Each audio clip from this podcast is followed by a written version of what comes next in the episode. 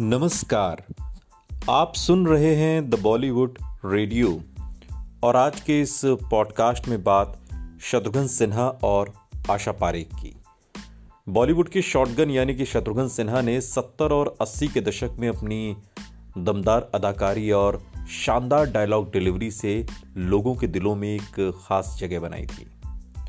Acting के साथ साथ शत्रुघ्न सिन्हा अपने गुस्से के लिए भी मशहूर थे।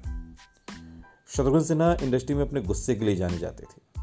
अपने दौर में अमिताभ बच्चन के साथ उनकी तनातनी ने खूब सुर्खियाँ बटोरी थी। और ऐसे में उनके गुस्से का सामना एक बार अपने ज़माने की मशहूर एक्ट्रेस आशा पारेख को भी करना पड़ा। दरअसल साल उन्नीस सौ उनहत्तर में शत्रुघ्न सिन्हा ने फ़िल्म साजन से अपनी बॉलीवुड की पारी की शुरुआत की और इस फ़िल्म में आशा पारेख लीड रोल में थी। मीडिया रिपोर्ट्स की माने तो इस फ़िल्म की शूटिंग के वक्त शत्रुघ्न सिन्हा और आशा पारेख का किसी बात पर विवाद हो गया था। बात इतनी बढ़ गई कि आशा पारेख ने शॉटगन पर अभद्रता का आरोप लगा दिया। और इस बात से नाराज़ होकर शत्रुघ्न सिन्हा ने आशा पारेख से कई सालों तक बात नहीं की। कई साल बाद शत्रुघ्न सिन्हा एक इंटरव्यू में इस बारे में बात करते हुए कहते हैं, वैसे तो इंडस्ट्री में उनकी सभी कलाकारों से अच्छी बनती थी मगर उनकी नासमझी की वजह से एक विवाद हो गया था।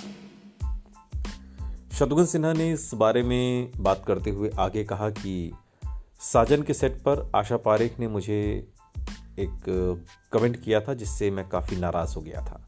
सालों तक मैंने उनसे बात नहीं की। फ़िल्म हीरा के सेट पर हम अपने अपने शॉट्स देने के बाद एक दूसरे से बात तक नहीं करते थे। वो मुझसे काफ़ी सीनियर थी, मेरी हरकत मैं मानता हूँ कि काफ़ी बचकाना थी, मगर उन्होंने बाद में मुझसे बहुत अच्छे से बात की और अब हमारे रिश्ते बहुत अच्छे हैं। सुनते रहिए। द बॉलीवुड रेडियो, सुनता है सारा इंडिया।